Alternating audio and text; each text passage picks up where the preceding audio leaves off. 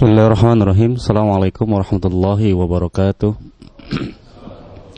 Alhamdulillah Wassalatu wassalamu ala rasulillah Nabiina Muhammadin Wa ala alihi wa ashabihi Wa man tabahum bi ihsanin ila yamiddin Para pemirsa Bapak dan Ibu yang dirahmati Allah subhanahu wa ta'ala Segala puji bagi Allah subhanahu wa ta'ala pada hari ini. Kita bertemu kembali dalam program kajian ilmiah. Alhamdulillah Di studio Asan TV masih bersama Al-Ustaz uh, Ahmad Zainuddin LC hafizahullah taala dan beberapa ikhwan yang hadir juga di studio Ahsan TV. Pada kajian pada hari ini insyaallah Ustaz akan menyampaikan materi yang sungguh sangat menarik dan banyak manfaat yang bisa diambil oleh kita semua. Dan insyaallah di akhir segmen nanti kami mengajak dan mengundang kembali kepada Bapak dan Ibu para pemirsa Ahsan TV untuk bisa berinteraktif uh, kepada Ustadz baik melalui via telepon ataupun SMS di nomor 0812 91531332. Adapun untuk pertanyaan melalui via SMS bisa melalui nomor 0857 7722 1432. Oleh karena itu kami persilakan kepada Al-Ustaz Fadl mashkuran. Bismillahirrahmanirrahim. Innal hamdalillah nahmaduhu wa nasta'inuhu wa nastaghfiruh ونعوذ بالله من شرور أنفسنا وسيئات أعمالنا. من يهده الله فلا مضل له ومن يضلل فلا هادي له. وأشهد أن لا إله إلا الله وحده لا شريك له وأشهد أن محمدا عبده ورسوله. يا أيها الذين آمنوا اتقوا الله حق تقاته ولا تموتن إلا وأنتم مسلمون. يا أيها الناس اتقوا ربكم الذي خلقكم من نفس واحدة وخلق منها زوجها وبث منهما رجالا كثيرا ونساء واتقوا الله الذي تساءلون به والأرحام إن الله كان عليكم رقيبا يا أيها الذين آمنوا اتقوا الله وقولوا قولا سديدا يصلح لكم أعمالكم ويغفر لكم ذنوبكم ومن يطع الله ورسوله فقد فاز فوزا عظيما. أما بعد فإن أصدق الحديث كتاب الله وأحسن الهدي هدي محمد صلى الله عليه وعلى آله وسلم وشر الأمور محدثاتها وكل محدثة بدعة وكل بدعة ضلالة wa kulla dhalalatin finnar. Alhamdulillah kita bersyukur pada Allah Subhanahu wa taala di hari yang paling mulia di dalam sepekan hari rayanya kaum muslim setiap pekannya yaitu hari Jumat tanggal 21 Jumada Tsaniyah 1436 Hijriah ini kita kembali duduk bersama dalam kajian ilmiah Islamiyah di studio Ahsan TV. Salawat dan salam semoga selalu Allah berikan kepada Nabi kita Muhammad sallallahu alaihi wa ala alihi wasallam kepada keluarga beliau, para sahabat serta orang-orang yang mengikuti beliau sampai hari kiamat kelak. Dengan nama-nama Allah yang husna dan sifat-sifatnya yang ulia, saya berdoa Allahumma inna nas'aluka ilman nafi'an wa rizqan tayyiban wa amalan mutaqabbala. Wahai Allah, sesungguhnya kami mohon kepada Engkau ilmu yang bermanfaat, rezeki yang baik dan amal yang diterima. Amin ya rabbal alamin. Para pemirsa Ahsan TV dan juga seluruh kaum muslim yang mengikuti kajian ini dan juga ikhwah yang hadir di studio Tema yang kita angkat pada kesempatan kali ini yaitu berkaitan dengan pelajaran di balik surat Al-Kahfi atau pelajaran dari surat Al-Kahfi. Surat Al-Kahfi kita ambil tema sebagai tema pada pagi ini karena berkaitan dengan hari Jumat. Dan hari Jumat sebagaimana yang sudah saya sebutkan adalah hari yang agung hari yang besar di sisi Allah Subhanahu wa taala. Dalam hadis dari Aus ibnu Aus radhiyallahu an yang diriwayatkan oleh Imam Abu Daud, Rasul sallallahu alaihi wa alihi wasallam bersabda, inna min afdali ayyamikum yaumal jum'ah. Sesungguhnya hari yang paling utama bagi kalian dari hari-hari adalah hari Jumat. Fihi khuliqa Adam di dalamnya diciptakan Nabi Adam wa fihi qubid dan di dalamnya diwafatkan Nabi Adam wa fihi nafkhatu was di dalamnya ditiupkan sangkakala dan di dalamnya diwafatkan seluruh manusia. Dalam riwayat Muslim wa fihi taqumu sa'ah. Di dalamnya dibangkitkan hari kiamat.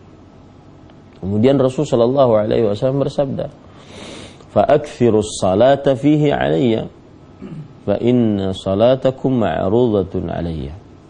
Maka perbanyaklah membaca salawat atasku di dalam hari Jumat. Sungguhnya salawat-salawat kalian disampaikan kepadaku. Ini keutamaan hari Jumat yang kita berada di dalamnya. Bahkan kalau kita lihat hari Jumat itu utama dari berbagai macam sisi. Sholat subuhnya berbeda dengan bacaan sholat subuhnya maksud saya berbeda dengan bacaan-bacaan yang lain. Meskipun hukumnya dianjurkan, seperti di subuh Jumat dianjurkan seorang imam membaca surat As-Sajdah. Dan di dalam surat As-Sajdah ada ayat yang menunjukkan sujud tilawah. Dan sujud tilawah adalah amalan yang sangat luar biasa di sisi Allah Subhanahu wa taala. Sebagaimana dalam sebuah hadis riwayat Imam Ibnu Majah Rasul sallallahu alaihi wasallam bersabda, "Idza qara'a ibnu Adam sajdata fasajada, ya'tazala syaitanu yabki." Jika anak manusia membaca ayat sujud tilawah, lalu dia sujud sesuai dengan perintah tersebut. Sesuai dengan perintah tersebut. Maka kemudian syaitan pada saat itu menyendiri sambil menangis. Syaitan pada saat itu menyendiri sambil menangis. Kemudian dia berkata, yaitu iblis dan syaitan berkata, Ya waili, umira ibnu Adam bisujudi fasajada falahul jannah wa umirtu bisujudi fa abaitu faliyannah. Artinya Alangkah celakanya aku. Anak manusia diperintahkan untuk sujud. Lalu dia sujud, maka baginya surga. Dan aku diperintahkan, kata iblis, untuk sujud. Lalu aku tidak mau sujud, maka bagiku neraka. Ini termasuk keutamaan hari Jumat. Karena di rakaat pertama pada sholat subuh setelah surat surat Al-Fatihah maka imam membaca atau dianjurkan untuk membaca surat As-Sajdah. Di rakaat yang kedua terdapat di imam dianjurkan untuk membaca surat Al-Insan. Kemudian di hari Jumat pula kita diperintahkan untuk banyak-banyak berdoa. Dan ini juga menunjukkan keutamaan hari Jumat. Sebagaimana dalam sebuah hadis riwayat Imam Muslim Inna fi yaumil jum'ati la sa'atan la yuwafiquha 'abdun muslimun yas'alullaha ta'ala syai'an illa a'tahu iya. Sesungguhnya di hari Jumat terdapat sebuah waktu. Tidaklah seorang muslim bertepatan dengan waktu tersebut dia memohon kepada Allah Subhanahu wa taala sesuatu melainkan Allah Subhanahu wa taala akan memberikan apa yang ia minta. Ini menunjukkan bahwasanya seseorang di hari Jumat adalah hari yang agung. Termasuk di dalamnya yang kita bahas pada kesempatan kali ini. Yaitu di hari Jumat karena keagungannya maka dianjurkan sebuah amalan yaitu membaca surat Al-Kahfi. Dan hadis-hadis yang menunjukkan membaca surat Al-Kahfi di hari Jumat dan malam Jumat ini bisa menggantikan hadis-hadis yang lemah yang menunjukkan dianjurkan untuk membaca surat Yasin atau surat Ali Imran di malam Jumat atau hari Jumat. Karena kedudukan membaca surat Al-Kahfi di malam Jumat atau di hari Jumat lebih kuat dibandingkan membaca surat Yasin atau surat Ali Imran. Kita ambil beberapa hadis di antaranya hadis yang diriwayatkan oleh Imam Ad-Darimi dari Abu Sa'id Al-Khudri radhiyallahu anhu. Sa'ad bin Malik ibn Sinan Al-Khudri, Abu Sa'id Al-Khudri, terkenal dengan kunyahnya Abu Sa'id Al-Khudri. Nama aslinya Sa'ad bin Malik ibnu Sinan. Beliau berkata, "Man qara'a surat al-kahfi lailatal jum'ah, adha'a lahu minan nur fima bainahu wa bainal baitil atiq." Barang siapa yang membaca surat Al-Kahfi pada hari Jumat, niscaya Allah akan memberikan untuknya cahaya antara dia dengan Baitul Atiq dengan Al-Ka'bah Al-Musyarrafah. Maksud dari hadis ini adalah di hari kiamat seseorang sangat membutuhkan cahaya terutama tatkala berjalan di atas sirat karena sirat yang semua dari kita akan melewatinya gelap dan setiap orang akan berjalan di atas syarat tersebut sesuai dengan cahaya yang dia miliki. Sesuai dengan cahaya yang dia miliki. Nah, apabila dia membaca surat Al-Kahfi di hari Jumat, maka dia akan mendapatkan cahaya dari mulai dia membaca sampai jaraknya ke Al-Ka'bah Al-Musyarrafah, Al-Masjidil Haram sampai jaraknya Al-Ka'bah Al-Musyarrafah. Ini para ikhwah dan hamba Allah Subhanahu wa taala yang menunjukkan bahwasanya panjangnya cahaya bagi orang yang membaca surat Al-Kahfi. Kemudian di sana ada riwayat yang lain dan hadis ini disahihkan oleh Imam Al-Bani rahimahullah di dalam kitab beliau Sahihul Jami'. Kemudian ada lagi riwayat yang lain yang diriwayatkan oleh Imam Hakim dan Imam Baihaqi. Man qara'a surat al-kahfi fi yaumil jum'ah Allah lahu minan nur ma bainal jum'atain. Barang siapa yang membaca surat Al-Kahfi pada hari Jumat, niscaya Allah Subhanahu wa taala akan memberikan cahaya di antara dua Jumat. Artinya, seseorang hari Jumat berjalan sampai Jumat yang akan datang.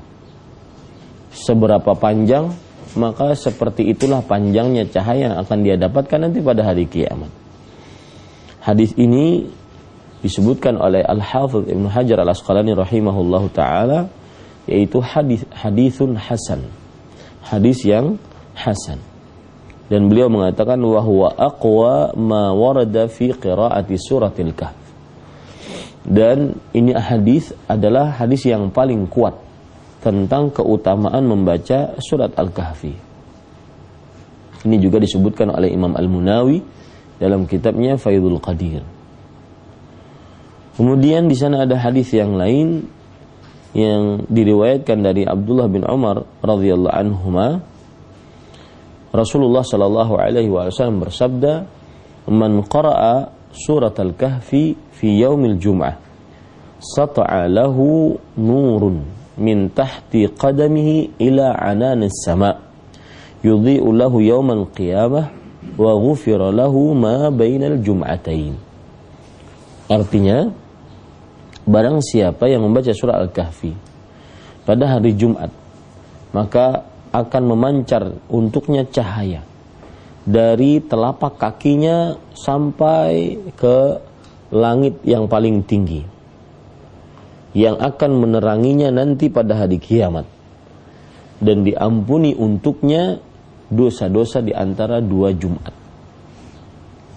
Diampuni untuknya dosa-dosa di antara dua Jumat. Uh,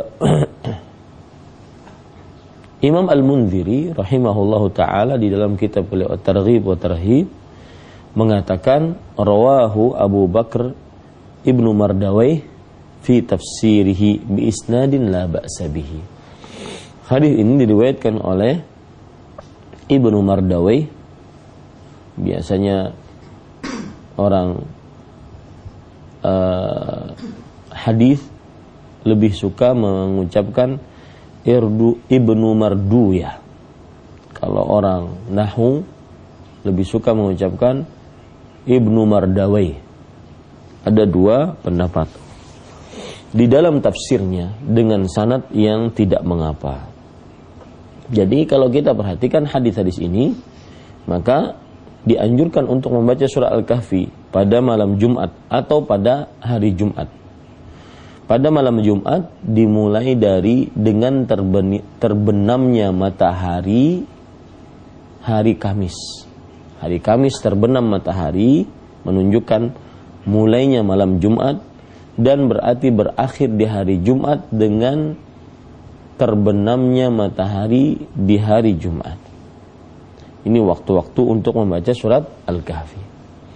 Sedangkan pelajaran yang kita bisa ambil dari surat Al-Kahfi dan ini yang paling utama. Jadi semestinya kaum muslim ketika dianjurkan untuk membaca surat Al-Kahfi sebenarnya apa yang ter, apa yang ada di dalam surat Al-Kahfi tersebut itu yang harus diperhatikan.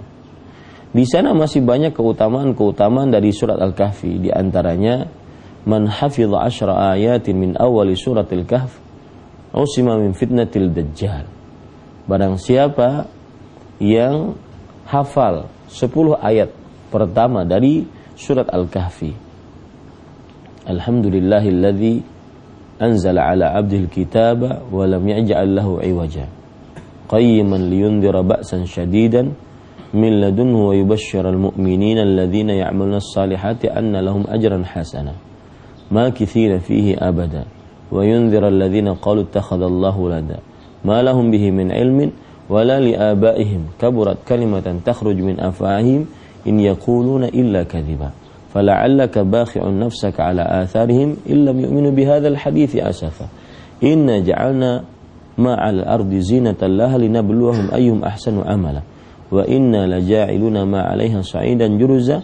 أم حسبت أن أصحاب الكهف warraqimi kanu min ayatina ajaba id awal fityatu ilal kahfi faqalu rabbana atina min ladunka rahmah wa hayyi lana min amrina rasyada 10 ayat ter pertama dari surat Al-Kahfi. Barang siapa yang menghafalnya maka dijaga dari ujian dajjal. Ujian yang sangat ditakuti oleh Rasul sallallahu alaihi wasallam terhadap umatnya.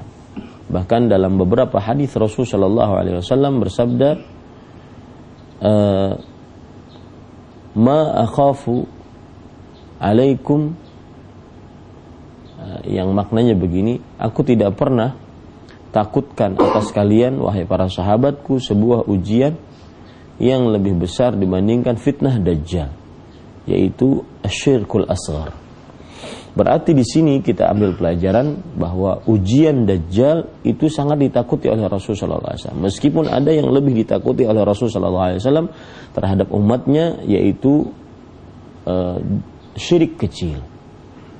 Tetapi fitnah dan ujian godaan dajjal lebih juga ditakuti oleh Rasulullah SAW.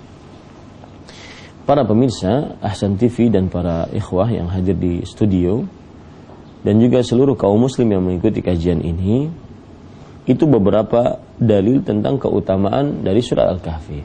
Di sana ada riwayat yang lain tambahan uh, bahwa barang siapa yang menghafal 10 ayat terakhir dari surat Al-Kahfi maka dia pun dijaga dari ujian dajjal.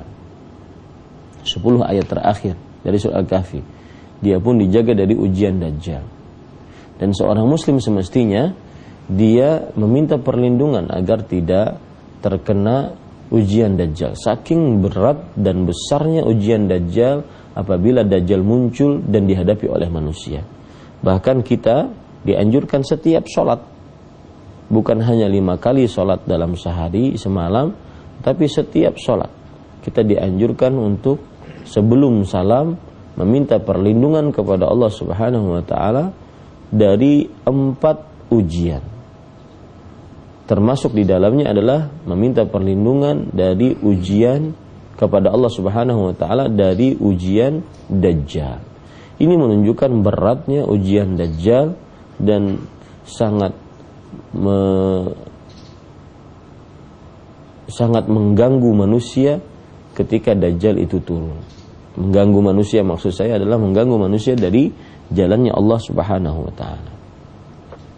Para pemirsa Asan TV dan juga para ikhwah yang hadir di majelis ini, kalau kita perhatikan surat Al-Kahfi, maka kita akan dapati pada surat Al-Kahfi itu ada uh, empat cerita besar. Empat cerita besar. Cerita yang pertama yaitu kisah tentang pemuda-pemuda yang masuk ke dalam goa. Ini cerita yang pertama. Pemuda-pemuda yang masuk ke dalam goa. Kemudian cerita yang kedua yaitu kisah tentang dua orang yang mempunyai kebun. Dua orang yang mempunyai kebun pertanian dan juga perkebunan. Kisah yang ketiga yaitu kisah tentang Nabi Musa dan Nabi Khadir ya Nabi Musa dan Nabi Khadir alaihi wassalam. Kemudian kisah yang ketiga yaitu kisah Raja Zulkarnain. Kisah Raja Zulkarnain. Ini yang terdapat di dalam surat Al-Kahfi. Kalau kita runut empat kisah tersebut, maka empat kisah tersebut adalah merupakan ujian-ujian manusia ketika hidup di dunia. Seperti misalkan kisah yang pertama yang saya sebutkan tadi kisahnya apa? Kisah pemuda yang bersembunyi di goa. Dan disebabkan cerita inilah akhirnya surat Al-Kahfi dinamakan surat Al-Kahfi. Ya, kalau ditanya kenapa surah Al-Kahfi namanya surah Al-Kahfi karena cerita pemuda yang bersembunyi di goa. Goa dalam bahasa Arab Al-Kahfu. Kalau ditanya kenapa surat An-Nur dinamakan surat An-Nur? Karena di dalam surat An-Nur terdapat penyebutan kata nur banyak sekali. Seperti misalkan dalam surat An-Nur ayat 35, Allah nurus samawati wal ard, mathalu nurihi kamishkatin fiha misbah, al-misbahu fi juzazah, az-zujajatu ka'annaha kau durri yuqadu min syajarah.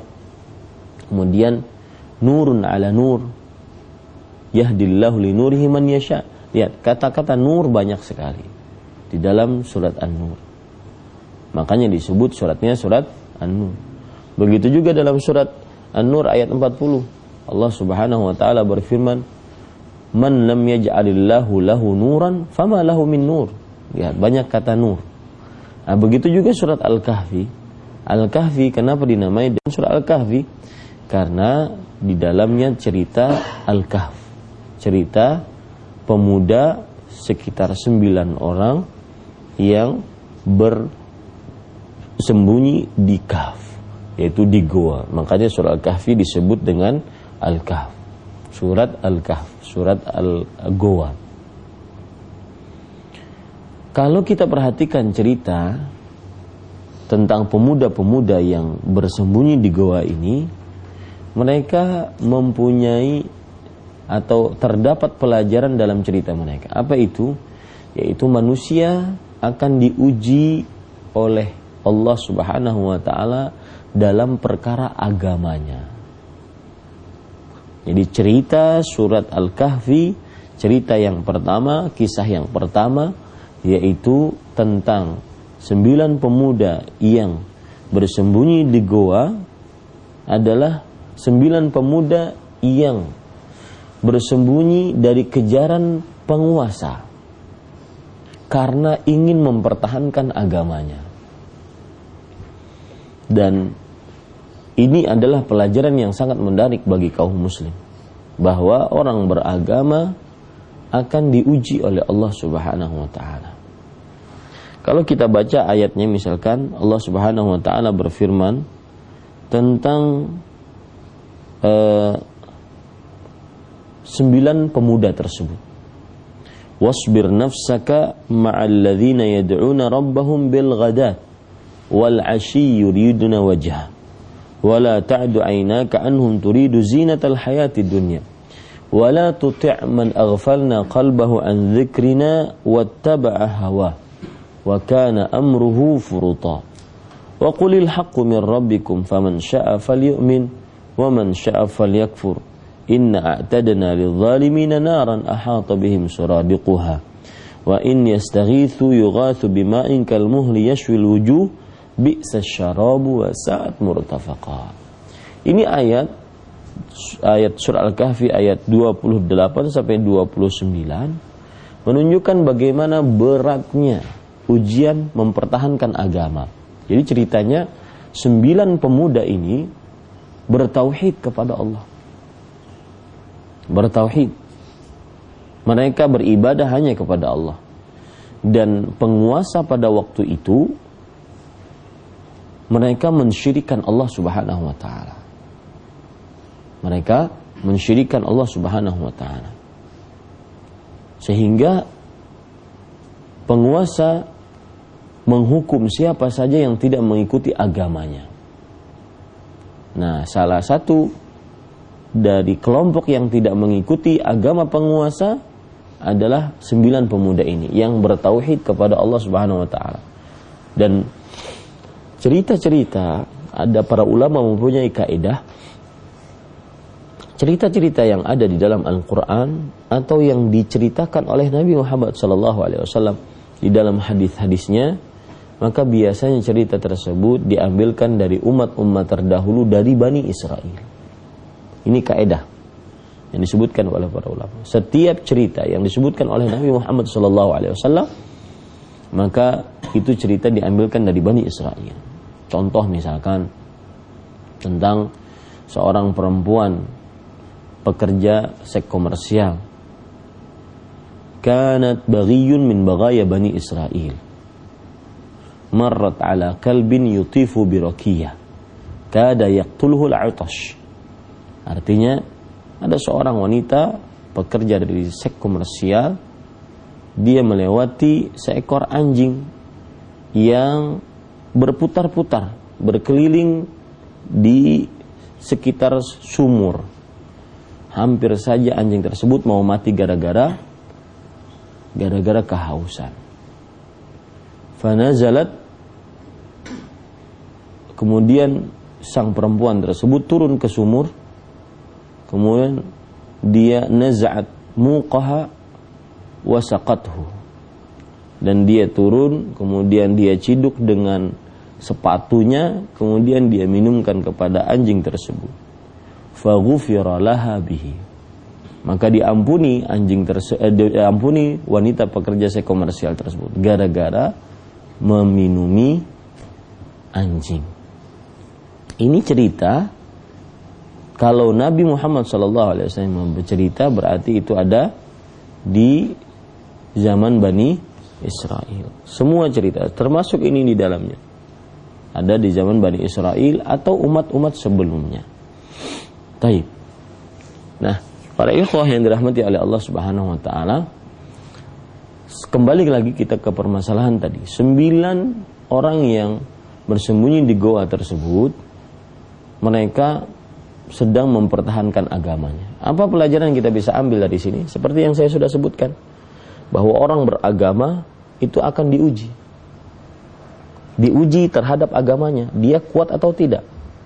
Dalam surat Al-Ankabut ayat 2 sampai 3 Allah Subhanahu wa taala berfirman, "Ahasiban nasu an yaqulu an yutraku an yaqulu amanna wa hum la yuftanun."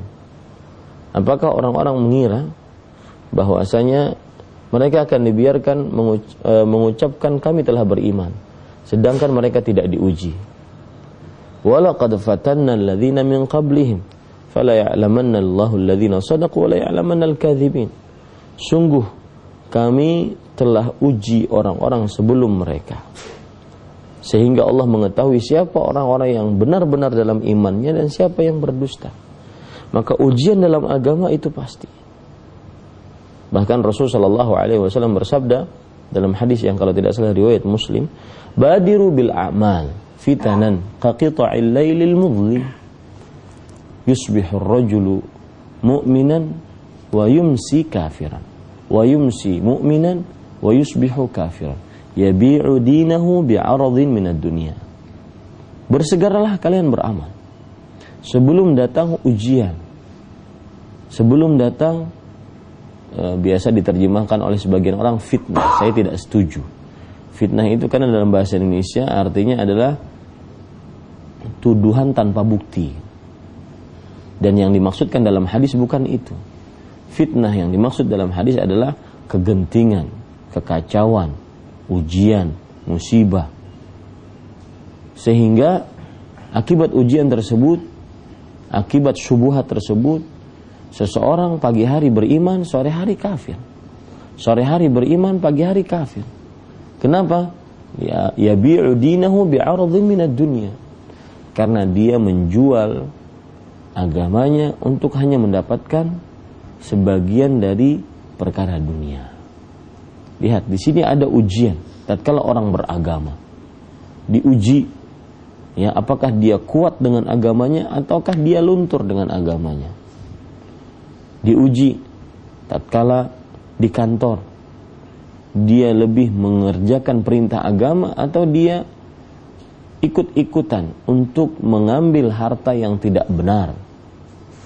Diuji dengan agamanya diuji dengan keyakinannya datang syubuhat-syubuhat ya apalagi di zaman sekarang zaman media sosial kadang-kadang yang paling parah adalah Sebagian penuntut ilmu baca perkara-perkara syubuhat. Habis bingung dia tidak bisa jawab, kasih ke ustadz. Ini ini harus dijauhi sifat seperti ini. Kenapa? Karena kita mencari ke keselamatan dalam agama. Selamatan dalam agama itu sulit. Coba perhatikan hadis Rasul Shallallahu Alaihi Wasallam riwayat Tirmidzi. Ya'ti 'alan nasi zamanun akan datang kepada manusia suatu masa. Ya'ti 'alan nasi zamanun akan datang kepada manusia suatu masa. Al-sabiru ala dinihi kal qabidhi 'alal jamar. Orang yang bersabar terhadap agamanya itu seperti memegang batu api yang panas. Harus kuat dan harus kokoh. Terutama di zaman orang-orang yang menganggap orang yang mengerjakan syariat Islam itu tertuduh. Orang yang mengerjakan syariat Islam itu jelek. Suka seperti orang-orang Arab-Araban. Memelihara jenggot. Kita ini orang Indonesia. Baju seperti orang Pakistan. Kita ini orang Indonesia. Kemudian jilbab, jilbab gaya-gaya orang Arab. Dituduh macam-macam. Dituduh teroris, dituduh macam-macam ya radikal kemudian tidak toleran beragama tidak uh, mempunyai kerukunan beragama suka mengkafirkan orang itu tuduhan-tuduhan keji maka harus seseorang kuat dengan tuduhan-tuduhan tersebut dia senantiasa bersandar hanya kepada Allah Subhanahu wa taala. Maka ini ujian. Ujian agama. Dan ada perkara menarik di dalam hal ini, cerita yang pertama, bagaimana orang agamanya akan selamat. Maka jawabannya salah satu yang menyelamatkan agama seseorang berteman dengan orang saleh. Sebagaimana sembilan orang ini. Yang asalnya satu orang kemudian datang dua tiga empat sampai sembilan. Mereka akhirnya menjadi satu kesatuan yang kuat. Dan tetap teguh istiqamah dalam agamanya. Maka jika ingin agama kita tetap istiqamah di jalan yang benar, maka bertemanlah dengan teman-teman yang agamanya pun saleh. Agamanya pun baik. Rasul sallallahu alaihi wasallam bersabda, "Mathalul al-jalis salih wal jalis su ka nafikhil kir ka hamil misik wa nafikhil kir." Perumpamaan teman yang baik dengan teman yang buruk seperti perumpamaan penjual minyak wangi dan seperti pan, tukang pandai besi. Penjual minyak wangi ada beberapa faedah yang kita bisa ambil ketika kita bertemu dengan penjual minyak wangi. Yang pertama kita bisa membelinya. Yang kedua kita diberikan hadiah minyak wangi tersebut. Yang ketiga kita uh, mencium bau wangi dari tubuhnya itu minimal. Adapun pandai besi orang yang berteman dengan pandai besi maka dia akan mendapatkan keburukan. Yang pertama kita mencium bau keringatnya. Yang kedua mungkin yang terlihat hanya keburukan karena berhadapan dengan api. Yang ketiga minimal terciprat ya api Artinya kita tidak mengerjakan keburukan tetapi kita dianggap sebagai orang yang mengerjakan keburukan tersebut. Maka para pemirsa Ahsan TV dan para ikhwah yang hadir di studio ini pelajaran menarik dari ujian agama. Maka ada doa dari para salafus saleh dahulu, Rabbana la taj'al musibatana fi dinina. Wahai Rabb kami janganlah jadikan musibah di dalam agama kami.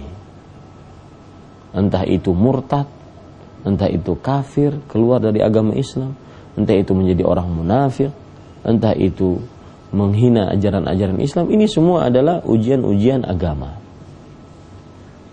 Maka ini pelajaran pertama dari kisah siapa? Kisahnya empat orang eh sembilan orang yang masuk ke dalam goa. Ada pelajaran kedua yang menarik juga dari kisah yang pertama ini yaitu tentang kuasa Allah. Kuasa Allah Subhanahu wa taala. Bayangkan Allah Subhanahu wa taala berkuasa menghidupkan dan mematikan seseorang. Setelah mematikan menghidupkan lagi. Dan ini disebutkan di dalam surah Al-Kahfi bahwasanya mereka uh, tidur selama berapa tahun? Hah?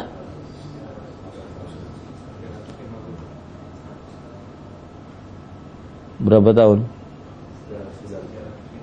350. Yakin? Hmm.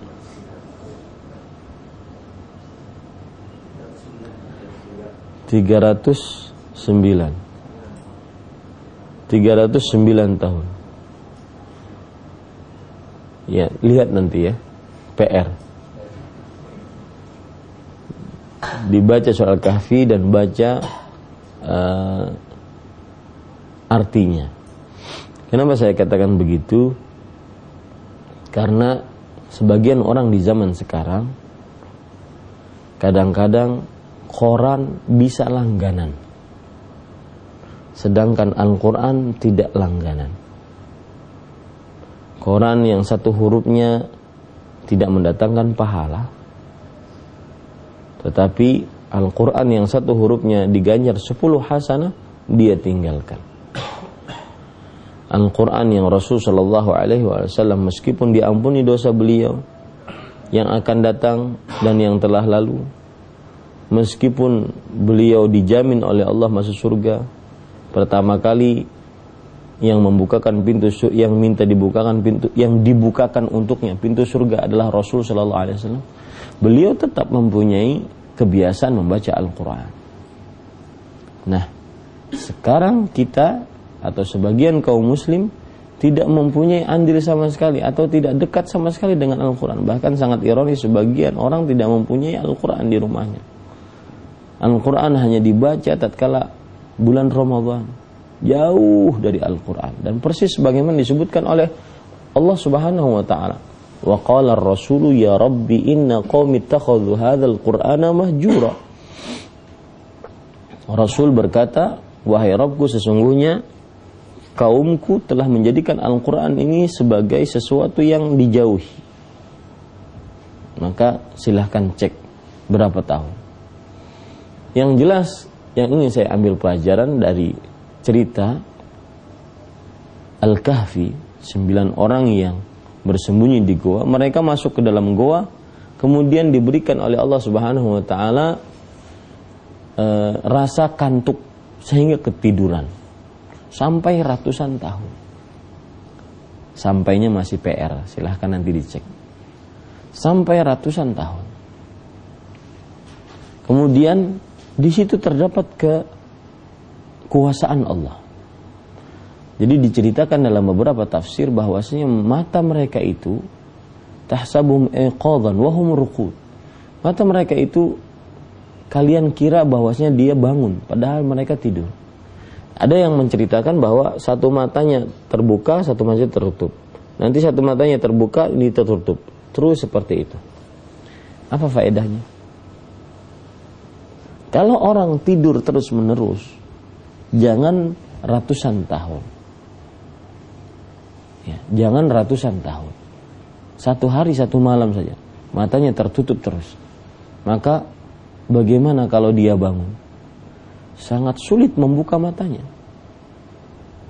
Apalagi sampai ratusan tahun. Nah, ini menunjukkan kuasa Allah Subhanahu wa taala. Yang membuat sembilan orang tersebut tertidur dalam keadaan mereka seperti bangun sehingga mata mereka tidak rusak. Kalau hanya tertidur saja, maka mata mereka akan rusak. Satu. Apalagi di dalam gua penuh dengan debu dan semisalnya. Kemudian, kekuasaan Allah yang lain pada cerita surah Al-Kahfi yaitu Allah Subhanahu wa taala menjadikan matahari tersebut yang masuk sinarnya ke dalam gua itu ada yang masuk.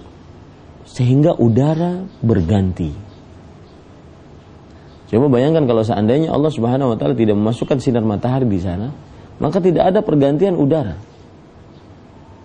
yang menyebabkan mungkin akan kematian terhadap sembilan orang tersebut. Apalagi tidur dalam keadaan beratusan tahun ya ratusan ratusan tahun nah ini menunjukkan dan matahari tersebut pun ketika sinarnya masuk tidak mengenai mereka mengenai dinding-dinding goa yang menunjukkan bagaimana mereka benar-benar sudah diatur oleh Allah Subhanahu wa taala dengan kuasanya sehingga mereka tidur dalam waktu yang lama pun tidak tidak apa? Tidak berbahaya untuk mereka.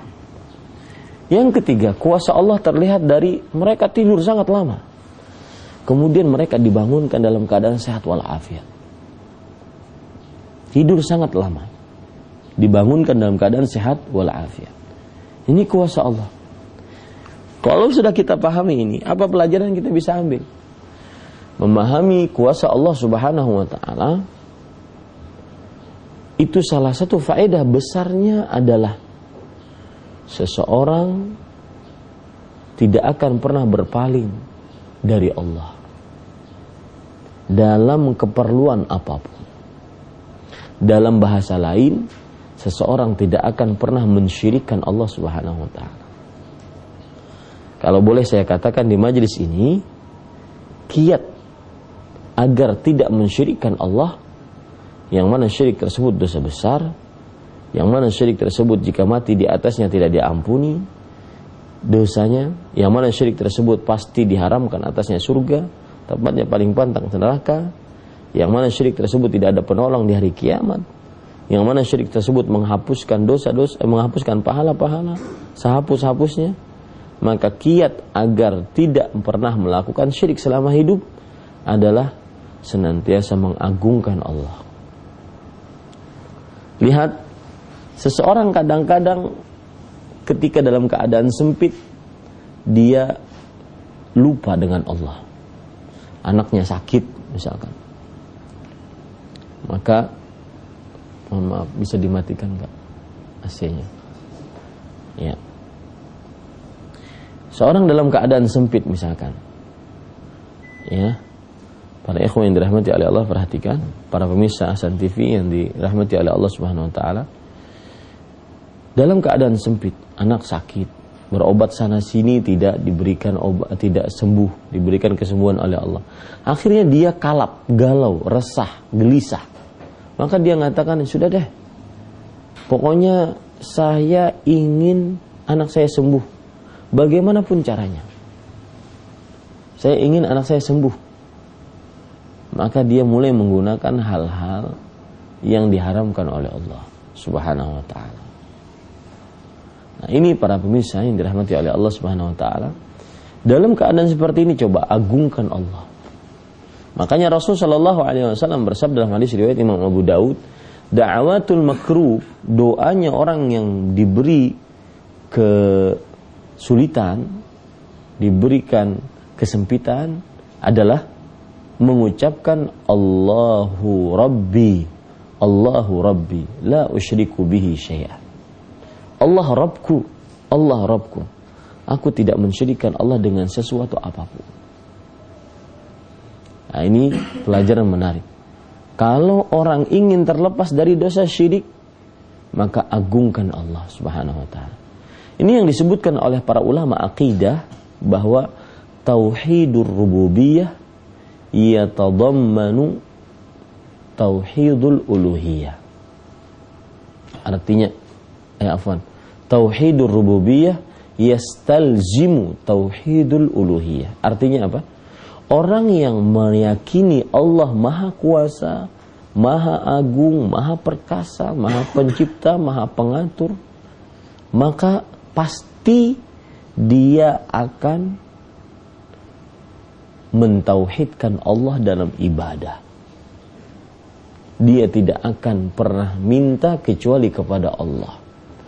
Tidak akan pernah berdoa kecuali kepada Allah. Dan semisalnya.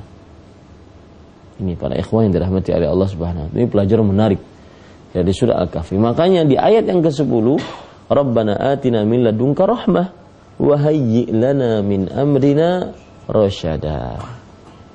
Wahai Rabb kami, berikan dari sisi Engkau untuk kami rahmat dan sediakan untuk kami dari sisi Engkau rasyada, petunjuk. Dan ini pelajaran menarik juga dari e, selain yang sudah saya sebutkan tadi dari cerita sembilan orang yang masuk ke dalam gua. Bahwasanya mereka ini uh, menggunakan kekuatan yang sangat luar biasa. Kekuatan apa? Doa. Dan faedah ini berkaitan dengan sebelumnya bahwa yang mengagungkan Allah pasti akan beribadah hanya kepada Allah, tidak akan mensyirikan Allah. Kapan orang berdoa? Ketika dia meyakini keagungan Allah. Maka lihat mukjizat doa. Mereka dikejar-kejar oleh seluruh tentara. Dikejar-kejar oleh seluruh tentara yang ada di di apa namanya? di negara itu. Mereka cuma sembilan orang.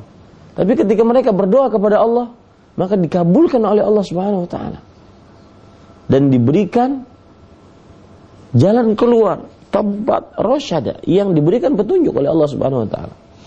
Maka begitulah semestinya seorang muslim tatkala ada sesuatu yang menyempitkan dia langsung berluju kembali bersandar kepada Allah Subhanahu wa taala semata. Tidak sekutu baginya.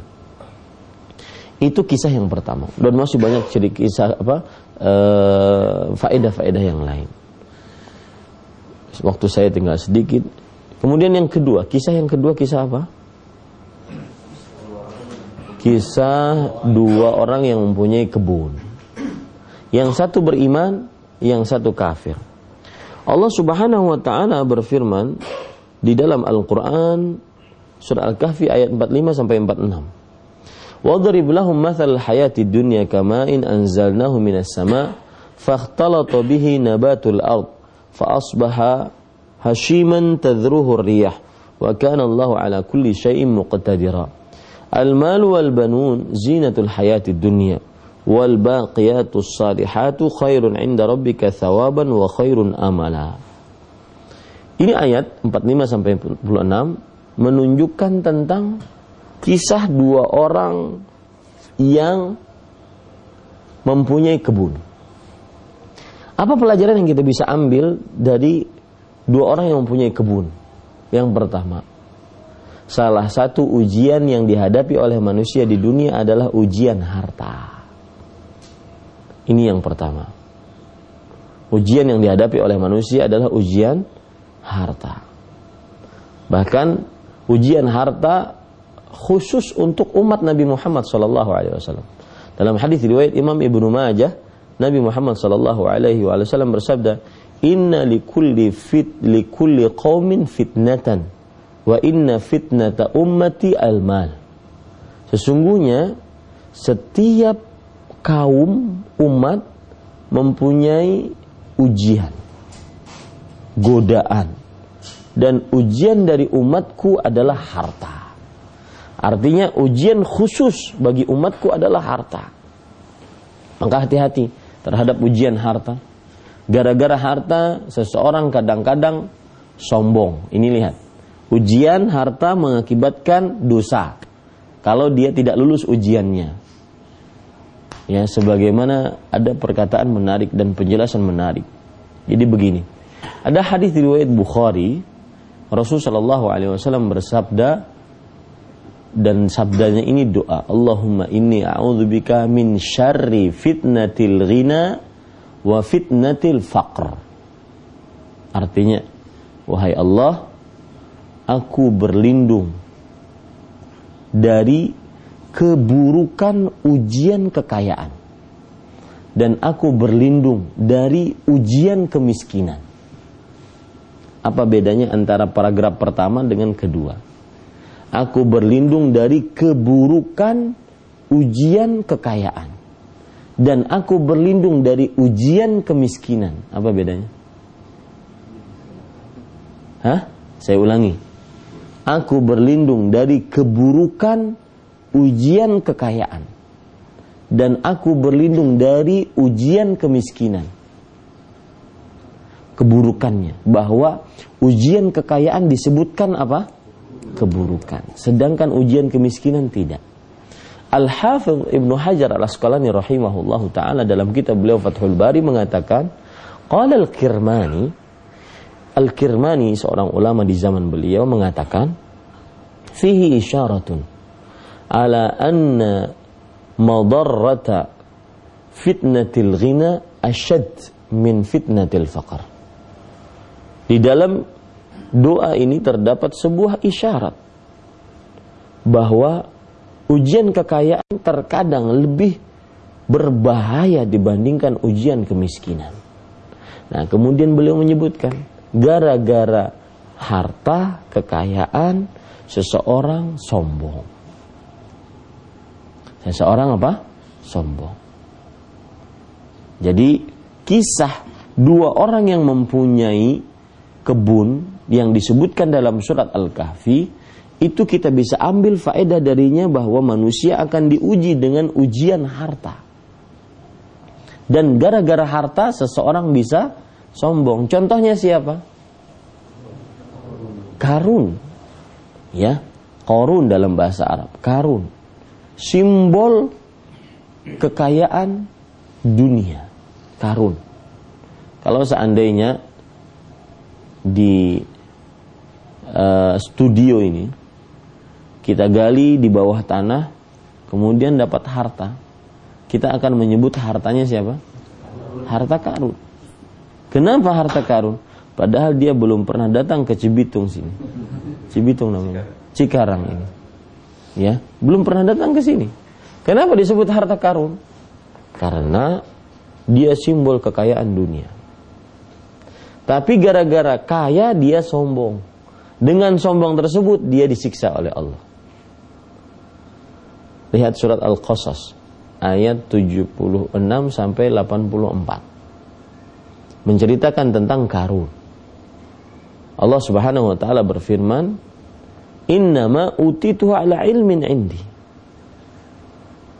Menceritakan tentang bagaimana Karun dengan sombongnya mengatakan, "Harta yang aku miliki ini karena kepintaranku." Sama seperti sebagian manusia sekarang. Ketika ditanya, "Pak, punya toko apa rumah makan bercabang-cabang ada di Cikarang, ada di Cibitung, ada di mana, ada di mana. Kok bisa? Bagaimana caranya? Inna ma'uti itu ala ilmin ini. Saya ini pedagang yang mahir. Ya, saya ini begini. Pokoknya saya, saya, aku, aku. Lupa dia dengan Allah Subhanahu wa taala. Dan seseorang apabila diberikan kelebihan cenderung sombong Kelebihan apa pun. Kelebihan harta karun sombong. Kelebihan tahta Fir'aun sombong. Sampai mengaku menjadi Tuhan. Kelebihan kekuatan ifrit sombong. Jin ifrit sombong. Wa inni alaihi laqawiyun amin. Sesungguhnya aku memindahkan istana Ratu Balqis itu sangat kuat. Jadi dia aku, aku, sombong.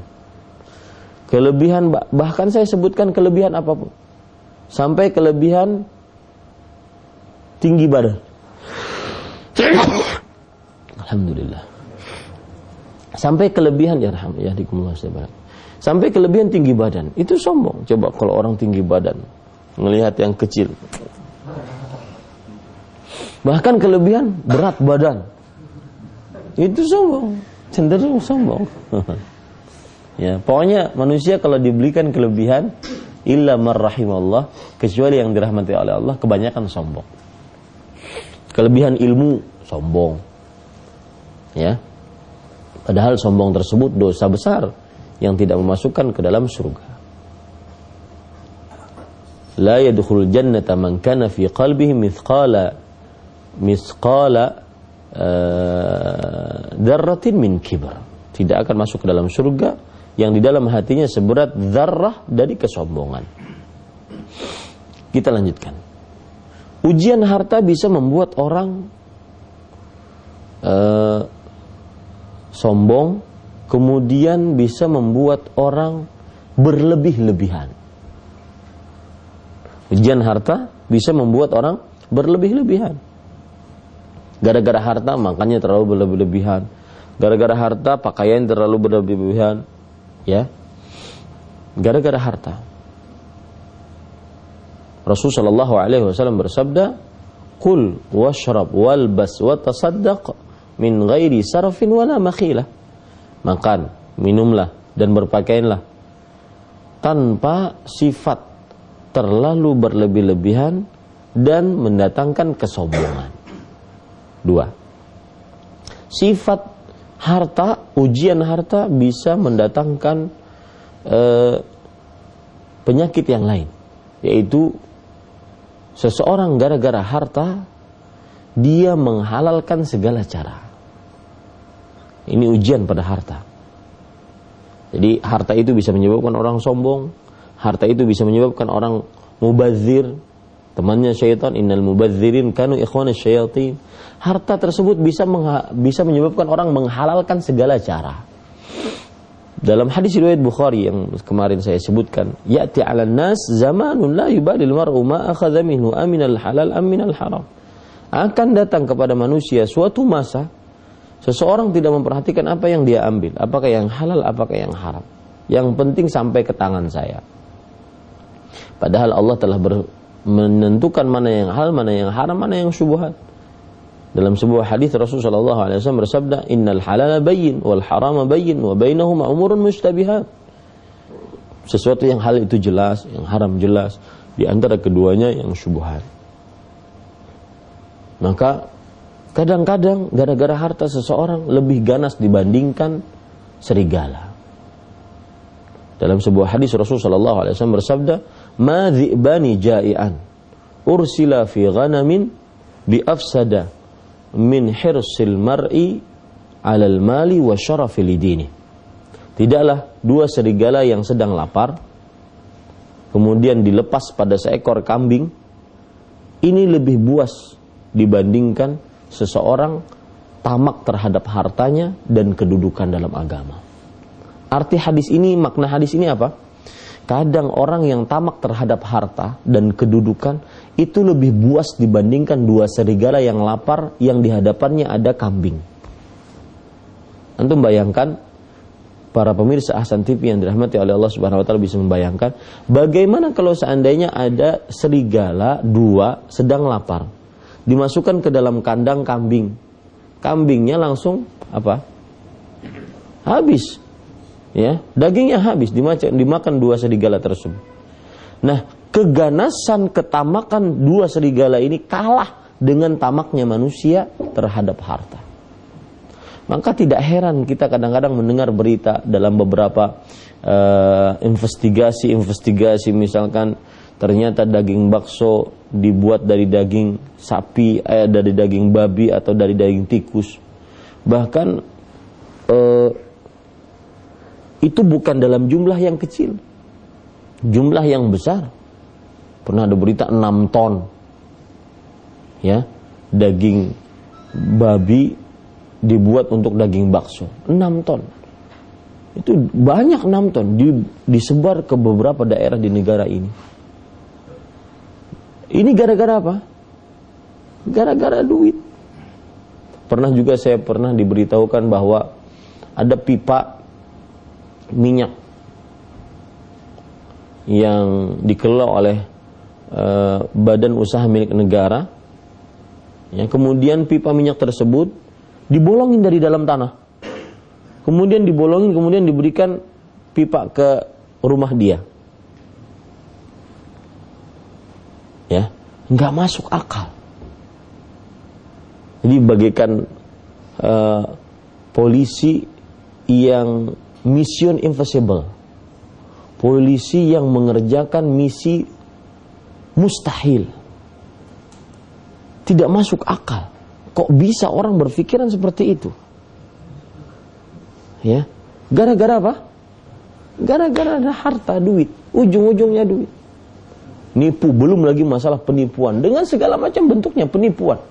Penipuan dalam kontraktor bangunan, penipuan surat menyurat, penipuan ah macam-macam. Ya, menipu, mengoplos daging, mengoplos minyak, mengoplos sampai merica kecil dioplos Iya, saya pernah punya teman, uh, beliau punya rumah makan. Maka beliau cerita, kami kan beli merica itu bukan dalam jumlah yang sedikit, Ustaz, banyak. Dan akhirnya kami pernah membeli merica itu dioplos. Jadi kalau dimasukkan air langsung meleleh dia. Bukan merica. Bayangkan, tidak masuk akal. Orang membuat makanan dimasuki bahan-bahan kimia agar awet dan agar lebih kenyal yang haram atau tidak pantas untuk dimakan oleh manusia. Gara-garanya apa? Duit. Pernah suatu ketika juga saya mendapatkan cerita. Jadi si fulan kawan saya ini ingin mendaftar di sebuah uh, perusahaan atau di sebuah instansi. Kemudian biasa ketika interview sudah menjadi rahasia umum mampu bayar berapa kalau bisa bayar diterima. Kalau nggak bisa bayar nggak diterima. Meskipun lulus ujiannya. Maka kawan saya ini bilang bahwasanya alhamdulillah saya tidak mau yang seperti ini. Saya sudah, sudah punya penghasilan usaha. Cuma saya ingin mencoba. Mampukah saya bekerja di sini? Ternyata Velan memang nggak lulus. Karena nggak bisa bayar nggak bisa nyogok. Rahasia umum. Yang lebih luar biasa lagi, tahun depan, apa yang terjadi? Tahun depan, panitia yang sama nelpon kawan saya ini. Pak, masih mau mendaftar di perusahaan kita, di kantor kita? Tahun ini ada diskon. Maksudnya sogokannya diskon. Subhanallah. Sehingga malu. Gara-gara duit. Ya, gara-gara duit terjadi pertempuran antara dua kelompok besar mengakibatkan uh, jiwa mati dan semisal gara-gara duit Bahkan Rasul Shallallahu Alaihi Wasallam bersabda, "Yashibbu uh, apa? Yuhramu benu Adam wa yashibbu min husnatan." Anak manusia mungkin bertambah umurnya, keriput, ubanan, bertambah umurnya. Tetapi semakin tua semakin muda dari dia dua hal. Ini tua-tua keladi, tua-tua semakin menjadi-jadi. Dua hal. Apa itu? Al-hirsu 'alal mal wal hirsu 'alal umur. Ketamakan terhadap harta dan ketamakan terhadap umur panjang. Nah, ini ujian harta. Maka saya katakan kepada pemirsa Ahsan TV dan juga para ikhwah sekalian, Coba berpikir tentang harta itu konsepnya adalah yang penting halal. Kenapa demikian? Satu, Rasulullah SAW memerintahkan kita untuk mencari yang halal. Yang kedua, karena semua harta sudah ditakdirkan oleh Allah. Sebelum kita keluar dari rahim ibu kita, sudah ada malaikat yang menuliskan takdir rezeki kita. Maka bagaimanapun usaha Anda yang hal yang haram tidak akan pernah keluar takdir. Yang ketiga, Allah telah menjamin rezeki kita. Kita tidak akan pernah mati kecuali telah menyempurnakan rezeki kita. Maka carilah yang halal. Ya. Jangan cepat berpikiran Ustadz nyari yang halal susah. Jangankan yang halal, orang sekarang bilang yang haram saja susah apalagi yang halal. Enggak. Kita sebagai seorang muslim harus mempunyai kaedah yang penting halal. Kenapa? Karena Rasulullah SAW memberitahukan itu, memerintahkan itu. Yang kedua, semuanya sudah ditakdirkan oleh Allah. Mau yang halal, mau yang haram Anda cari tidak akan pernah keluar dari takdir Allah. Yang ketiga, yaitu semuanya sudah dibagi oleh Allah, sudah dijamin oleh Allah Subhanahu wa taala. Dalam hadis, "Lan tamuta nafsun hatta yastakmila rizqaha." Seseorang tidak akan pernah mati sampai dia menyempurnakan rezekinya. Semestinya seperti itu. Ini para ikhwan yang dirahmati oleh Allah Subhanahu wa taala. Yang jelas ujian harta ini luar biasa. Orang kadang menghalalkan segala cara demi harta. Padahal harta yang dipinta cuma sedikit. Numatti'uhum qalilan summa nattarhum ila adzabin ghalidh kata Allah. Kami berikan kepada mereka nikmat sedikit yang mereka anggap banyak itu sedikit. Bagaimana kalau sananya benar-benar sedikit? Yang yang mengurangi timbangan, yang membuat timbangan tidak wajar. Berapa sih untungnya? Untungnya cuma sedikit. Ya. Wah Ustaz kalau yang beli satu orang ya untungnya sedikit, tapi kalau yang beli seribu orang lumayan Ustaz. Maka jawabannya bandingkan sekarang dengan nikmat surga. Nah ini yang menjadi pelajaran pertama bahwasanya nikmat uh, harta itu adalah ujian bisa menyebabkan sombong, bisa menyebabkan apa tadi? Mubazir, bisa menyebabkan menghalalkan segala cara. Nah, agar terlepas dari ujian ini caranya bagaimana? Caranya satu yaitu mengingat kehidupan akhirat. Makanya Allah Subhanahu wa taala dalam surat uh, Al-Kahfi tadi ayat 46 tadi Allah berfirman Al-mal wal banun zinatul hayati dunya wal baqiyatus salihat khairun 'inda rabbik sawaban wa khairun amala. Artinya harta dan anak-anak itu adalah perhiasan kehidupan dunia.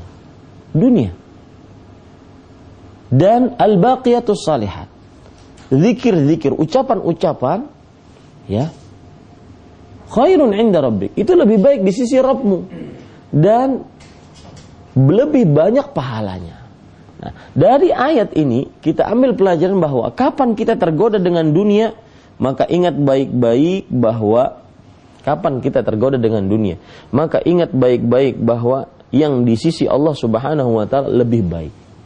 Coba perhatikan ya kiat seperti ini sering Allah Subhanahu wa taala sebutkan di dalam ayat-ayat Misalkan ya'lamu annamal hayatud dunya la'ibun wa zinatun wa tafakhurun bainakum wa takathurun fil amwali wal aulad kamathali ghaithin a'jabal kuffara nabatuhu thumma yahiju fatarahu musfaran thumma yakunu hutama wa fil akhirati adzabun syadid wa maghfiratun minallahi wa ridwan wa mal hayatud dunya illa mata'ul ghurur yaitu surat Al-Hadid ayat 20 ketahuilah kehidupan dunia permainan melalaikan perhiasan saling uh, menyombongkan di antara kalian saling berbanyak-banyak dalam harta dan anak seperti hujan yang turun yang me mengagumkan untuk para petani kemudian hujan tersebut menumbuhkan tumbuhan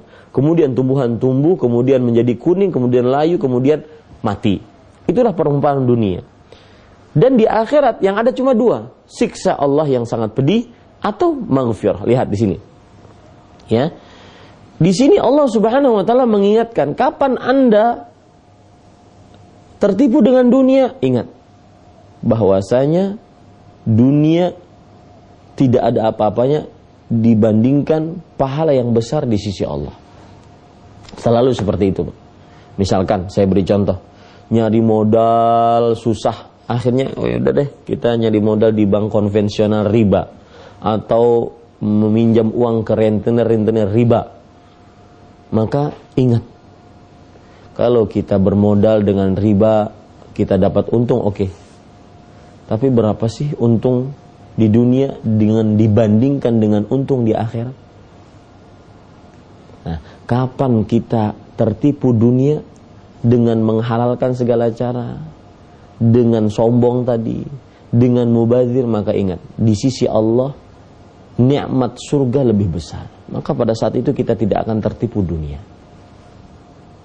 Saya beri contoh misalkan orang kalau berdagang lupa hayya ala salah hayya al falah lupa sholat.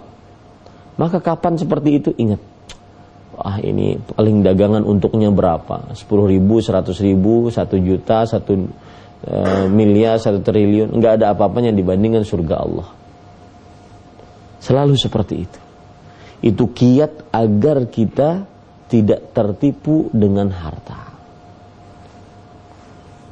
Ya, ini sudah habis waktunya ada kisah yang kedua dan ketiga, eh, ketiga dan keempat kisah ilmu ya antara kisah Nabi Musa dengan Nabi Khadir itu berkaitan dengan ilmu kemudian eh, kisah eh, Raja Zulkarnain itu berkaitan dengan tahta ya dan sebenarnya masih banyak pelajaran dari ujian ilmu dan ujian tahta Mudah-mudahan pada kesempatan yang lain kita bahas lagi. Wallahu alam. Sallallahu Nabi Muhammad walhamdulillah rabbil alamin. Nah.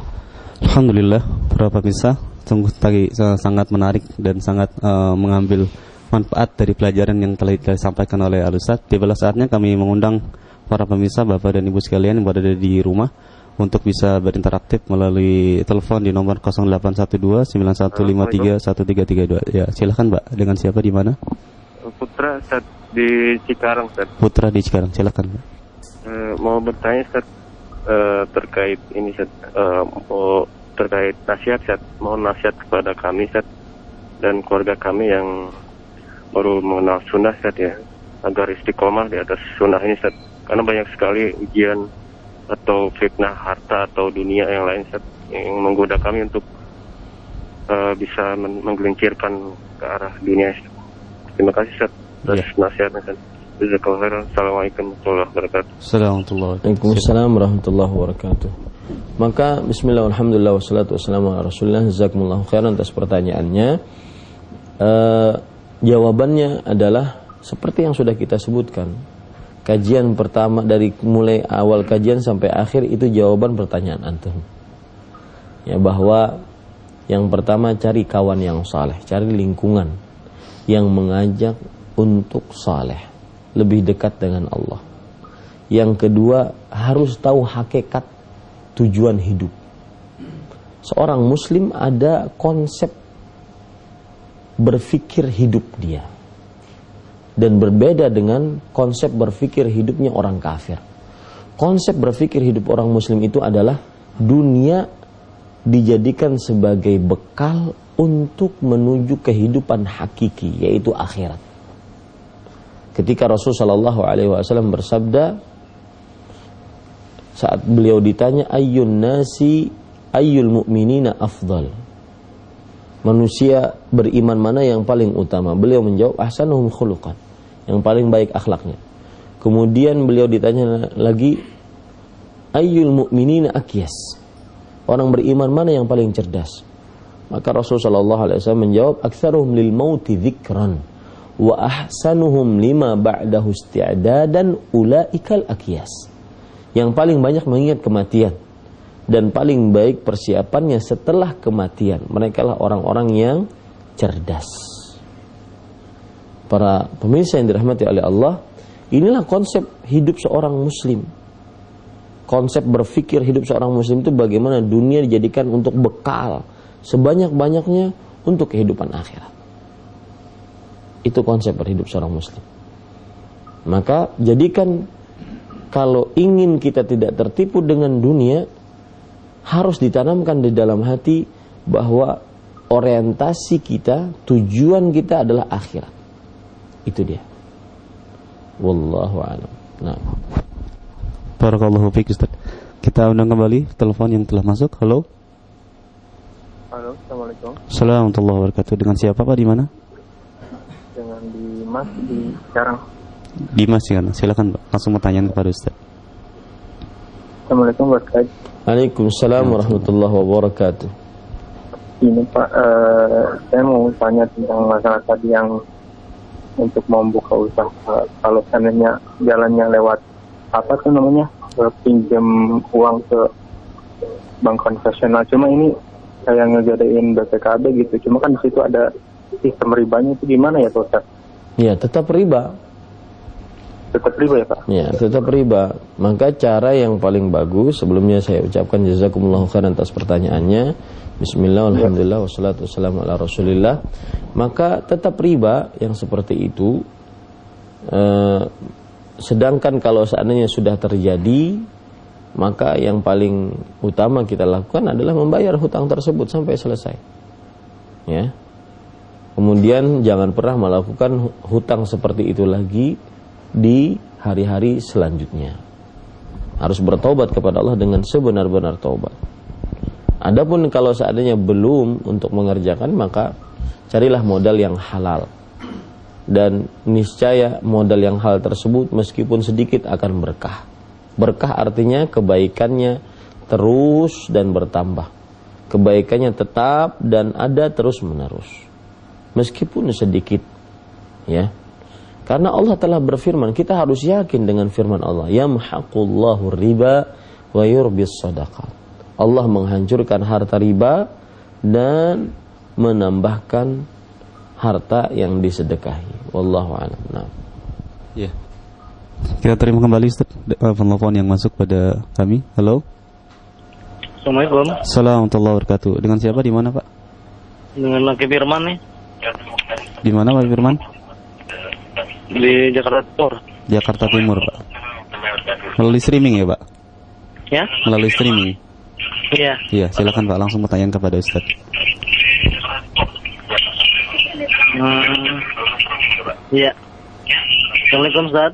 Waalaikumsalam warahmatullahi wabarakatuh. Uh, Ana mau nanya nih Ustaz, uh, Ana kan mau Ana nabung di ini Ustaz di bank konvensional tuh uh, tabungan rencana mandiri buat anak. Jadi setiap bulannya itu dipotong dari gaji 100 ribu. Uh, jadi kalau anunya kan ada ada ada rekening korannya. Jadi anak yang ada bunganya itu anak nanti anak anak nggak anak ambil tuh Ustaz. Dalam jangka ambil kan tiga tahun. Nah, jadi hukumnya gimana tuh Ustaz? Ya, cukup Pak. Syukur, syukur. Ya, afwan. Assalamualaikum. Assalamualaikum warahmatullahi wabarakatuh. Ya, bismillah, alhamdulillah, wassalatu wassalamu ala rasulillah. Menabung uang di bank konvensional, maka jika tidak terlalu memerlukan, maka lebih baik dijauhi. Disebabkan tadi, dia ada riba, interest, ya, riba. Karena menabung sebenarnya itu adalah hukumnya wadiah, artinya titipan. Seperti saya menitipkan uang kepada bapak, kalau menitipkan uang saja statusnya wadiah, yaitu penitipan. Kalau penitipan berarti uangnya tidak bergerak. maka uang saya yang saya titipkan 50 juta misalkan, ya berarti itu itu saja uangnya. Saya ambil ya berarti berkurang, tidak bertambah, tidak berkurang. Ya, kecuali kalau saya ambil atau kalau saya tambah, maka akan berkurang atau akan bertambah. Nah, seperti itu. Adapun kalau seandainya kita menjadi investor, yaitu dalam hal ini kita memawil, artinya pemodal. kita memodali bank untuk usaha.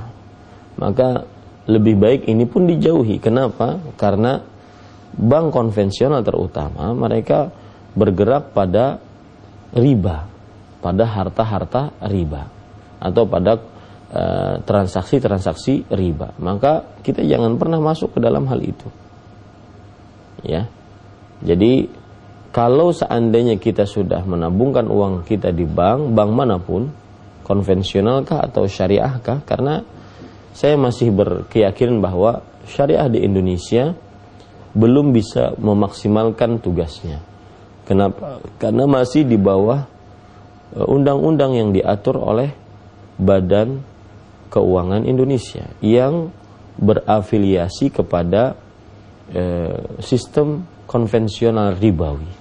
Maka bagaimanapun syariahnya selama masih di bawah itu tidak mempunyai independensi finansial, maka tidak bisa diberikan uh, atau tidak bisa seseorang mengatakan itu benar-benar syariah mutlak kecuali mempunyai badan keuangan tersendiri di yang jauh dari peraturan-peraturan atau undang-undang tentang konvensional ribawi.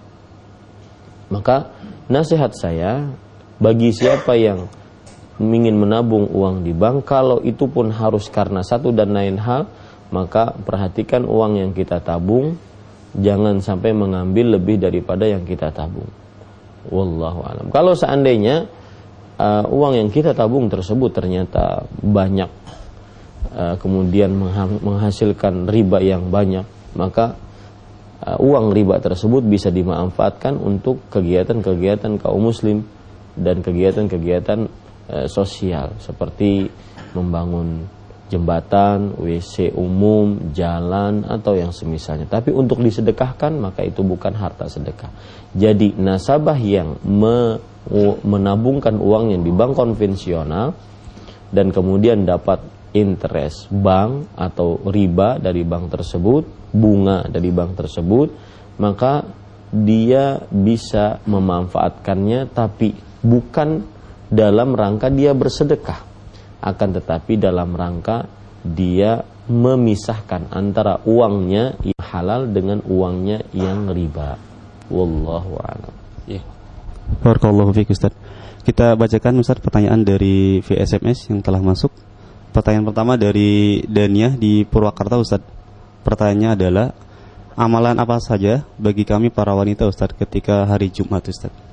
Ya, bismillah, alhamdulillah, wassalatu wassalamu Terima kasih kepada Ibu Dania. Sebenarnya begini, tidak ada amalan-amalan yang khusus untuk laki-laki dan untuk perempuan. Khitabus syara' ya'ummu li jami'il ummah, dhukranan wa unasan. Artinya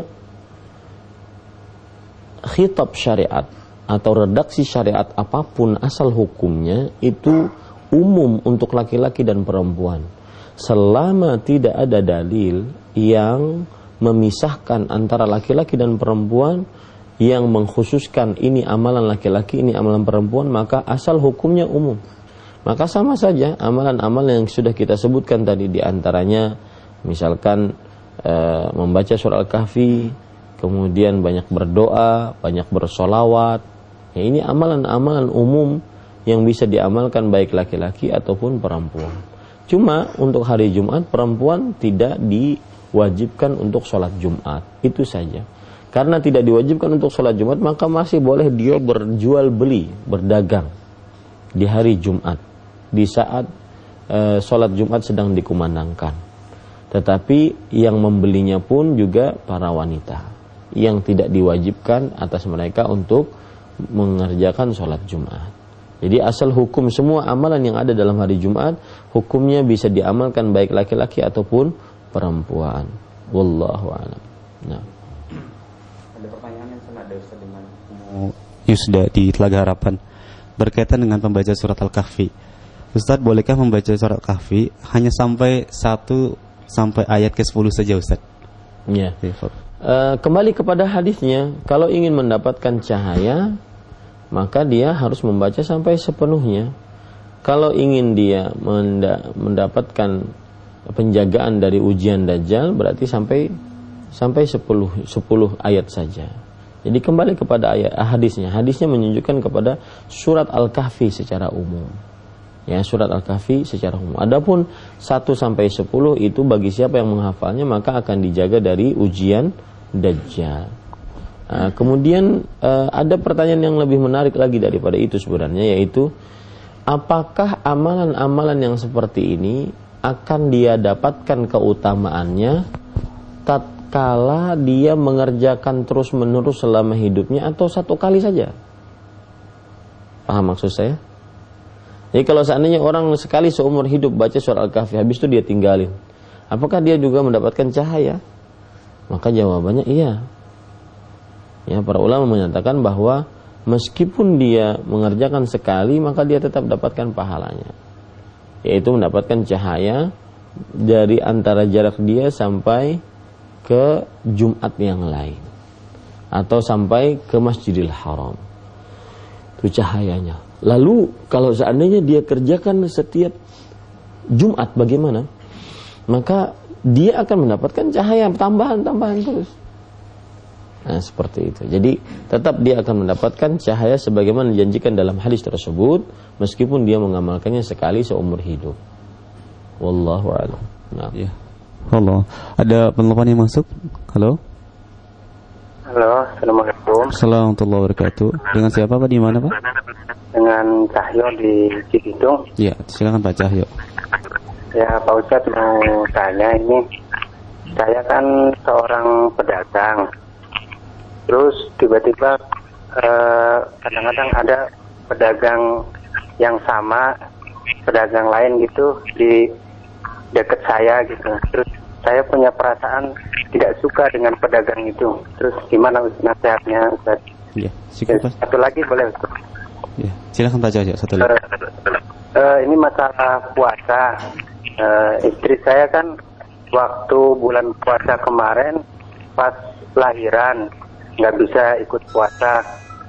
Apakah uh, mengganti puasa uh, di di bulan yang lain? Sedangkan sekarang istri saya juga sedang menyusui kan. Iya, cukup Pak. Eh, itu aja Ustaz. Ya. Cukup. Terima kasih. Assalamualaikum. Assalamualaikum warahmatullahi wabarakatuh. Ya, bismillah, alhamdulillah, wassalatu wassalamu ala rasulillah. Uh, terima kasih kepada Bapak Cahyo. Di mana tadi? Si Bitung. Ya. Untuk pertanyaan yang pertama yaitu perasaan tidak senang kepada sesama pedagang. Ini namanya hasad, iri, dengki yang disebut dengan tamanni zawalu ni'mati anil ghair yaitu berangan-angan hilangnya nikmat dari orang lain. Itu namanya hasad iri dengki. Maka untuk mengobatinya gampang. Yang pertama yakini semua rezeki di tangan Allah. Bukan di tangan si fulan tersebut. Ya. Yang kedua yakini semua rezeki sudah dibagi oleh Allah Subhanahu wa taala sudah ditakdirkan pembagiannya oleh Allah. Rasul sallallahu alaihi wasallam bersabda, "Inna ahadakum yujma'u khalquhu fi batni ummihi arba'ina yawman nutfah. Thumma yakunu 'alaqatan mithla dhalik. Thumma yakunu mudghatan mithla dhalik. Thumma yursalu ilaihi al-malak fayanfukhu fihi ar-ruh. Thumma yu'maru bi arba'i kalimat bi katbi rizqihi wa ajalihi wa amalihi saqiyun au syaqiyun au sa'idun. Artinya sesungguhnya salah seorang dari kalian penciptaannya 40 hari itu adalah pencampuran antara sperma dengan sel telur. 40 hari selanjutnya yaitu adalah menjadi sekumpulan darah. 40 hari selanjutnya menjadi sekumpulan daging kemudian ditulis diutus oleh Allah pada seorang malaikat kemudian malaikat tersebut meniupkan ruh kemudian Allah memerintahkan malaikat tersebut menulis atas bayi ini atau atas janin ini. Ikat rezeki, menulis rezekinya, ajalnya, amalnya, nasibnya, beruntung atau buntung. Lihat, semuanya sudah ditakdirkan oleh Allah. Maka eh, masukkan ke dalam hati benar-benar sabda Rasul sallallahu alaihi wasallam, "I'lam anna ma akhta'aka lam yakun liyusibak wa ma asabaka lam yakun liyukhti'ak." ketahuilah bahwasanya sesuatu yang belum menimpamu, belum kamu dapatkan karena belum ditakdirkan tidak akan pernah kamu dapatkan. Dan sesuatu yang menimpamu karena memang sudah ditakdirkan, maka tidak akan pernah meleset darimu. Meskipun seribu orang bersama-sama kita berdagang, kalau memang rezekinya eh, saat itulah rezeki kita tidak akan ada yang pernah mengambilnya. Al Hasan Al Basri rahimahullah taala pernah berkata, lamma alimtu anna rizqi qad katabahu Allah li itma'anna qalbi li'annahu lan ya'khudhahu ghairi. Ketika aku mengetahui bahwa rezekiku telah ditakdirkan oleh Allah untukku maka hatiku tenang. Karena tidak ada yang mengambil rezekiku selain aku yang sudah ditakdirkan Allah tidak akan pernah meleset jadi itu obatnya kemudian yang kedua masalah ibu hamil tatkala uh, atau melahirkan tadi katanya, melahirkan tatkala bulan puasa. Maka kalau seandainya dia melahirkan tatkala bulan puasa, di sini ada beberapa kemungkinan. Berarti dia melahirkan di bulan Ramadan. Berarti dia dapat nifas. Kalau dia melahirkan di awal bulan Ramadan, berarti dia dapat nifas. Seluruh hari-hari bulan Ramadan tersebut dia tidak berpuasa karena nifas. Nifas hukumnya persis seperti haid. Berarti dia harus mengkodok nanti di lain hari. Karena wanita haid tidak diperbolehkan untuk berpuasa sebagaimana wanita nifas. Maka dan dia mengganti di lain hari. Baik. Kalau seandainya melahirkannya di tengah bulan Ramadan. Lalu bagaimana dia dari awal bulan Ramadan sampai pertengahan itu? Apa hukumnya? Apa yang dia kerjakan? Kalau dia puasa selamat, tidak ada urusan. Tapi kalau dia tidak puasa, maka ini nanti ber, berbeda hukumnya. Karena berarti dia tidak puasa karena hamil. Tidak puasa karena hamil. Maka orang yang tidak berpuasa karena hamil, pendapat yang saya ambil wallahu alam yaitu sebagaimana dirojihkan oleh Imam Muhammad bin Shalih Al-Utsaimin rahimahullah adalah mengqadha.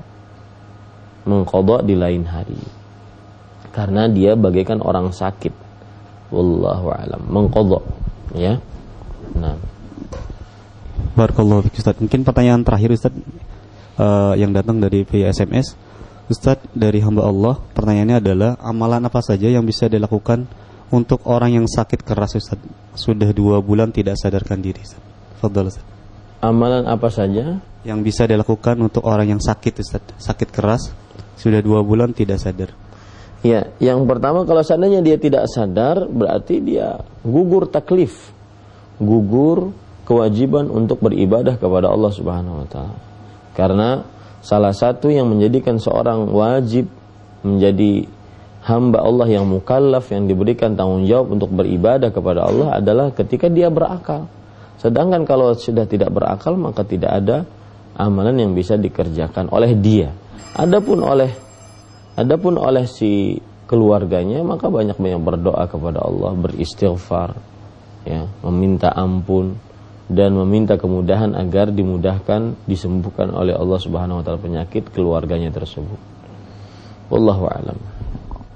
Mungkin sebelum ditutup Ustaz memberikan uh, intisari dari kajian kita pada hari ini Ustaz. Ustaz. Sebagai penutup, para pemirsa Ahsan TV dan juga para pendengar dan seluruh kaum muslim mengikuti kajian ini, saya hanya ingin menambahkan yaitu kisah yang kedua, yang ketiga dan keempat kisah Nabi Khidir dan Nabi Musa itu berkaitan dengan ujian ilmu. Dan ujian ilmu ini salah satunya yang bisa kita ambil adalah bahwa manusia beramal diwajibkan untuk beribadah tapi harus dengan ilmu. Tidak bisa dia beramal tanpa ilmu. Yang kedua yang berkaitan dengan ujian ilmu juga bahwasanya apabila seseorang berilmu maka kecenderungan sombong pun timbul. Maka hati-hati dengan ilmu yang dimiliki. Ingatlah selalu wa kulli ilmin alim. Setiap yang memiliki ilmu di atasnya ada yang maha berilmu yaitu Allah Subhanahu wa taala. Maka jangan pernah sombong dengan ilmu yang kita miliki. Kemudian uh, ujian ilmu juga yang bisa kita yang bisa kita pelajari yaitu bahwa ilmu adalah satu-satunya jalan yang bisa dengan mudah seseorang menghantarkan orang tersebut ke dalam surganya Allah Subhanahu wa taala. Maka tuntutlah ilmu. Ya, tuntutlah ilmu. Kemudian ujian yang keempat yaitu ujian atau kisah dari Zulkarnain. Di sini kita ambil ujian tahta. Sama ujian tahta apabila seseorang tidak dibarengi dengan ilmu maka akan mendatangkan kesombongan seperti Firaun. Firaun gara-gara tahtanya dia mengatakan, "Ma'alim lakum min ilahin ghairi." Aku tidak mengenal bagi kalian kecuali ada sembahan yang berhak disembah kecuali aku. 40 tahun setelahnya dia mengatakan, "Ana rabbukumul a'la." Aku rob kalian yang paling tinggi. Ini gara-gara tahta.